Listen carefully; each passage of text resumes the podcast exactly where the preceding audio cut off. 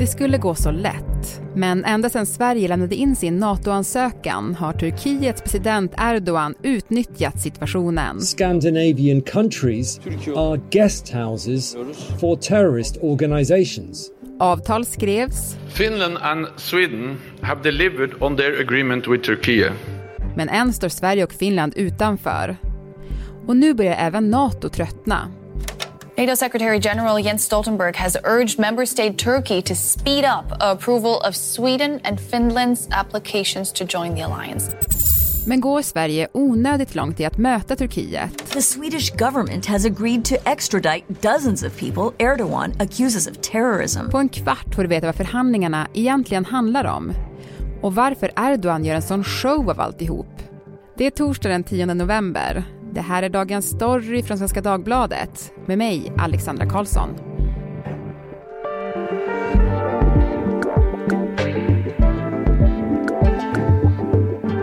Jesper Sundén, Mellanösternanalytiker här på Svenska Dagbladet. Du, nu har ju Turkiets president Erdogan äntligen fått träffa den riktiga statsministern som han sa tidigare i höst. Såg det ut som att han och Ulf Kristersson gillade varandra? Ja, men det tror jag. Kristersson verkligen ansträngde sig. Han var vid Kemal Atatürks mausoleum och la ner en krans på hans grav och skrev att det var en ära och få komma till Turkiet i gästboken. Där. Så där. Han har verkligen ansträngt sig för att göra ett gott intryck. Ja, och de träffades ju då i Erdogans palats i centrala Ankara, och min känsla inför det där mötet, det var ju som att det verkade finnas en väldigt positiv känsla i den svenska delegationen. Från svenskt håll så fanns det nog både optimism och förväntningar på det här mötet, vad det skulle kunna ge och hur det skulle kunna snabba på processen. Jag själv känner att det var ganska ogrundat. Mm. Vi kom väl inte så mycket längre framåt, kanske man kan summera mötet. Nej. Och jag tänkte så här, ska vi då summera liksom vad vi vet hittills, tänker jag. Alltså, det skrevs ett avtal i juni mellan Turkiet, Sverige och Finland. Mm. Kortfattat då, vad innehöll det och vad har vi levererat på det? Ja, Sverige, Finland och Turkiet skrev ju under en avsiktsförklaring i slutet av juni. Och väldigt förenklat så handlar det om att Sverige och Finland ska samarbeta med Turkiet om att bekämpa terrorism och man ska ta sig an de begäran om utlämningar som Turkiet har gjort, men förstås i enlighet med svensk lag och internationella normer. Och man skulle också se över de restriktioner för vapenexport och även teknisk militärteknik till Turkiet som har funnits. Sverige införde ett embargo, även Finland, mot Turkiet efter att Turkiet invaderade norra Syrien. Mm. Och sen så har det ju gått lite troll i den där avtalet, för Erdogan har ju hävdat att Sverige har lovat att utlämna, ja, ett tag var det tal om 30 personer, ett tag var det tal om 73, och nu på senaste mötet så talade han ju om hundratals. Vad har vi gjort då av det? Ja, Sverige har ju till att börja med släppt på restriktionerna för vapenexport till Turkiet. Men sen så har ju Sverige även, vi stöder NATOs program för terrorbekämpning. Svenska regeringen har gjort klart att regeringen kommer inte att samarbeta med vare sig PKK, som naturligtvis som är terrorstämplat i Sverige och EU, men inte heller med PYD och YPG, som är de syriska kurdernas parti respektive den väpnade milisen där. Mm. Och det är ju någonting som Turkiet, ja, välkomnar. Mm. Och Sverige har ju också naturligtvis tagit sig an, ja, de här utlämningsärendena, men det här handlar ju om personer som kan ha fått asyl och uppehållstillstånd i Sverige, och som i flera fall så är det så att när Turkiet har begärt ut personer som de ansett som terrorister, så är det så att bevisningen har inte räckt för att visa att de är terrorister. Mm. Där finns en skillnad i Turkiets förväntningar på vad det här avtalet skulle ge och hur Sverige fungerar. Vi har ett oberoende rättssystem. Mm. Ja, men, och då undrar man ju lite så här, vad förhandlar vi om nu egentligen? För att som du säger, i Sverige så är det ju inte regeringen som utelämnar människor, det bestäms i domstol. Ja, det är ju ett problem i Turkiet som många kritiker har pekat på, att domstolsväsendet har ju politiserats där, och det finns ju många som är dömda på grunder som aldrig skulle ha accepterats i en europeisk domstol. Ryan Reynolds here from Mint Mobile. With the price of just about everything going up during inflation, we thought we'd bring our prices down. So to help us, we brought in a reverse auctioneer, which is apparently a thing. Mint Mobile Unlimited Premium Wireless. How to get 30, 30, how to get 30, how to get 20, 20, 20, how to get 20, 20, how to get 15, 15, 15, 15, just $15 a month? Sold! Give it a try at mintmobile.com/switch. $45 up front for 3 months plus taxes and fees. Promo rate for new customers for limited time. Unlimited more than 40 gigabytes per month. Slows full terms at mintmobile.com. Ja, men Erdoğan sa ju efter mötet då att han och Kristersson ska mötas igen. Då hoppas han att de kommer nå längre. Men vad menas med det? Ja, alltså i avtalet som undertecknades så finns det... Ja, så har de kommit överens om att man ska mötas ett par gånger och under processens gång så att säga, för att se hur väl efterlevs avtalet. Och det har varit ett möte i Turkiet och det har varit ett möte i Helsingfors, och nästa möte blir i Stockholm. Mm. Och det här, jag tror inte man ska överdriva betydelsen av det avtalet. Det är helt enkelt det är en process som man har. Mm. Turkisk media skrev efter mötet att det nu bildas något som heter Svenska Parlamentariska Vänskapsgruppen. Just det. Mm. Vad är det för något? Ja, det är ett vänskapsförbund mellan svenska och turkiska parlamentariker, alltså riksdagsledamöter.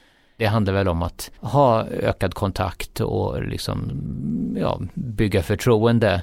Det är ju parlamentet som ska rösta och godkänna den svenska medlemsansökan, så det är väl ganska smart. Mm. Sen är det ju så att parlamentet, de gör som Erdogan vill. Mm. Ja, men för Jesper, när man kollar på det här utifrån så känns det lite farsartat. Är det här del i ett mycket större spel som Erdogan håller på med? Ja, Erdogan, han har ju sina egna skäl för att bromsa Sverige och Finlands medlemskap. Och han är arg på USA för att USA samarbetar med kurderna i Syrien och få gehör för att de syriska kurderna, deras miliser och partier är problematiska. Det liksom ger ju... påverkar den här konflikten med USA. Turkiet är väldigt argt på NATO och USA, därför att USA vill inte leverera det luftvärnsförsvar som Turkiet ville ha, och på de villkor som Turkiet ville ha. Så de köpte in ryskt luftvärnsförsvar istället. Och då införde USA sanktioner mot Turkiet, och de får inte köpa det nya moderna F-35-planet som de har varit med och bekostat. Och de får inte uppdatera sina gamla F-16-plan. Men sen handlar det ju också om att Turkiet har väldigt nära band med Ryssland, och handeln har ökat något enormt, för Turkiet har inte infört några sanktioner mot Ryssland. Mm. Så det här är ju också någonting som Ryssland uppskattar, att de bromsar Sverige och Finland. Mm. Och det spelar nog ingen stor roll, men det är inte obetydligt heller. Så det är många som har intressen i det som pågår nu? Det finns jättemånga olika intressen i det här. Men framförallt så är det ju så att Erdogan själv pratade på den här presskonferensen med Kristersson om valet nästa år, att den här frågan kanske inte blir löst i det. Så det är ju någonting som alla bedömare har sagt från första början, att det här är ju någonting som gynnar Erdogan inför det här, det är både presidentval och parlamentsval.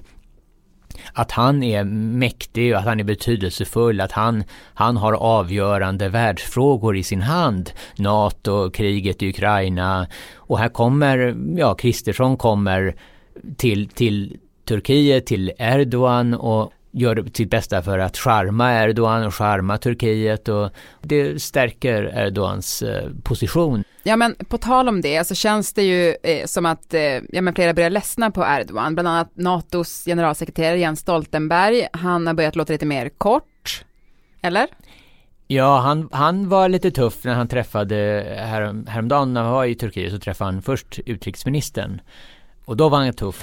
So it's time to welcome Finland and Sweden as full members of NATO. Sen träffade han ju Erdoğan. Och då var det faktiskt ett annat ljud i skällan. Då berömde han Turkiet för hur de hade hanterat den här spannmålsfrågan med export av spannmål från Ukraina. Och han sa faktiskt ingenting liknande det som han sa till utrikesministern. Men du, hur mycket makt har han då egentligen, Erdogan? Kan han förhålla det hur länge som helst? Ja, i princip kan han förhålla det hur länge som helst. Man kan ju säga att även om alla andra NATO-medlemmarna är arga på honom så det är inget, det är inte så vanligt. Han har ju varit i konflikt med USA under många år och flera andra NATO-länder, särskilt Frankrike till exempel. Mm. Han är inte rädd för dålig stämning. Nej. Ja, men vad är hans vision då? Många menar att han har bytt riktning på Turkiet. Alltså vad är hans vision? Han vill vara en ledare för den muslimska världen och jag tror att det låg bakom att han ett tag låg i konflikt med Saudiarabien, därför att Saudiarabien ser sig själva som ledaren i den muslimska världen eftersom de har Mekka och Medina, de heligaste platserna. Men Erdogan har haft sådana anspråk också och gör som islamist gör han en stor sak av islam och han skickar både pengar och soldater till olika länder för att främja sina turkiska intressen men också de islamister som verkar i de här länderna. Mm. Och han gör också några gester med händerna. Ja, han visar ofta Rabaa-tecknet. Han håller upp handflatan, viker in tummen och så håller han upp 4 fingrar. Och det är en symbol som för muslimska brödraskapet kan man säga. Eller om lite mer exakt för en massaker vid en moské. Det var protester vid Rabaa al-Adawiya moskén i Kairo mot militärkuppen i Egypten. Och det var brödraskapets folk som protesterade där och polisen slog till och det dog jättemånga. Mm. Men, är den kontroversiell? I Egypten så är den väldigt kontroversiell. Så det stör ju Erdogans försök att bli vän med Egypten, för de har haft ett ganska spänt förhållande sen militären avsatte en islamistisk president som fick stöd av Erdogan och Turkiet. Mm. Och sen så gör han ju även det här, han formar handen till ett varghuvud. Mm. Och det är ju de grå vargarnas symbol. Och de grå vargarna är en väldigt obehaglig högerextrem fascistisk grupp som under många år, de hade dödskommandon och de mördade armenier, aleviter, kurder. Och de står nära ett högerextremt parti som heter MHP som Erdogan samarbetar med numera. Mm. Och i Sverige så har det är 2 kända politiker som har fått avgå för att de hade samröre med gråvargarna. Dels Mehmet Kaplan som var bostadsminister och som tillhörde Miljöpartiet. Och även Nyans partiledare Mikael Yüksel, han fick ju avgå från Centerpartiet för att han också hade samröre med den här gruppen. Mm. Och bara för att säga något om hur synen på den här gruppen är så kan jag nämna att Europaparlamentet 2021 röstade för att gråvargarna ska klassas som en terrororganisation inom EU. Ja, men när man vet allt det här då... Alltså finns det några eftergifter som Sverige kan tänkas göra nu som riskerar att bita oss i svansen sen? Bra fråga. Erdogan sa i slutet av oktober så sa han till turkiska journalister att det finns bara en enda sak som kan göra att Sverige blir medlemmar i NATO, och det är att de utlämnar de personer som vi vill ha till Turkiet. Och det där är ju, eftersom vi har oberoende ett rättssystem och vi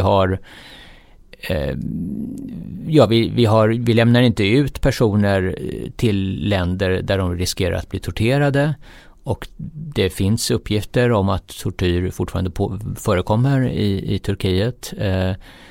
Så det är en jättesvår fråga hur det ska gå till att lösa. Och enligt avtalet så står det ju faktiskt inte att alla de här ska lämnas ut under vilka villkor som helst. Nej, det står att det ska ske under svensk lag och internationella normer. Så att jag tror att det kommer bli väldigt svårt. Och jag tror att Sverige ska ju inte göra någonting som bryter mot svensk lag och internationella normer. Och gör man det, då biter man sig absolut i svansen, men då skadar man ju, då gör man ju enorm skada mot sig själv eller mot Sverige. Men du, kommer Sverige komma in i NATO? Ja, det tror jag. Men egentligen så är ju läget nu inte så akut som det var när de här medlemsansökningarna lämnades in från Sverige och Finlands sida. Då var fortfarande Ryssland, då hade de övertaget. Nu är det ju tvärtom så att Ukraina har övertaget och Ryssland klarar ju med nöd och näppe att hålla sina områden i Ukraina. Och de har knappast resurser att angripa Sverige eller Finland under den närmsta tiden. Så att Sverige kan gott ha is i magen, tror jag, och vänta in den här processen. Tids nog så blir vi medlemmar. Vi är ju redan halvvägs inne. Vi är ju deltar i NATOs arbete i kommittéer och grupper. Så att jag tror att vi skulle kunna ta det lite lugnt faktiskt. Sitta lugnt i båten. Vi kan sitta lugnt i båten. Du, tack så jättemycket Jesper för att du var med i Dagens Story. Ja, tack själv. Burrow's furniture is built for the way you live. From ensuring easy assembly and disassembly to honoring highly requested new colors for their award-winning seating, they always have their customers in mind. Their modular seating is made out of durable materials to last and grow with you. And with Burrow, you always get fast, free shipping. Get up to 60% off during Burrow's Memorial Day sale at burrow.com/ACAST. That's burrow.com/ACAST. burrow.com/ACAST.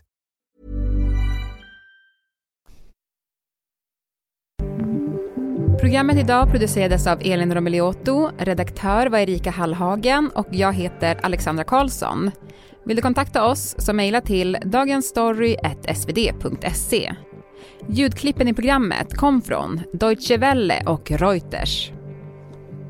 Mr. President, I have a question according to the 33, as you put it, terrorists. 73.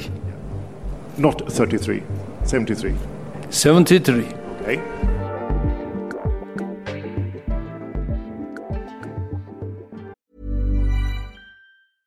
Want flexibility? Take yoga. Want flexibility with your health insurance? Check out UnitedHealthcare Insurance Plans. Underwritten by Golden Rule Insurance Company, they offer flexible, budget-friendly medical, dental, and vision coverage that may be right for you. More at uh1.com.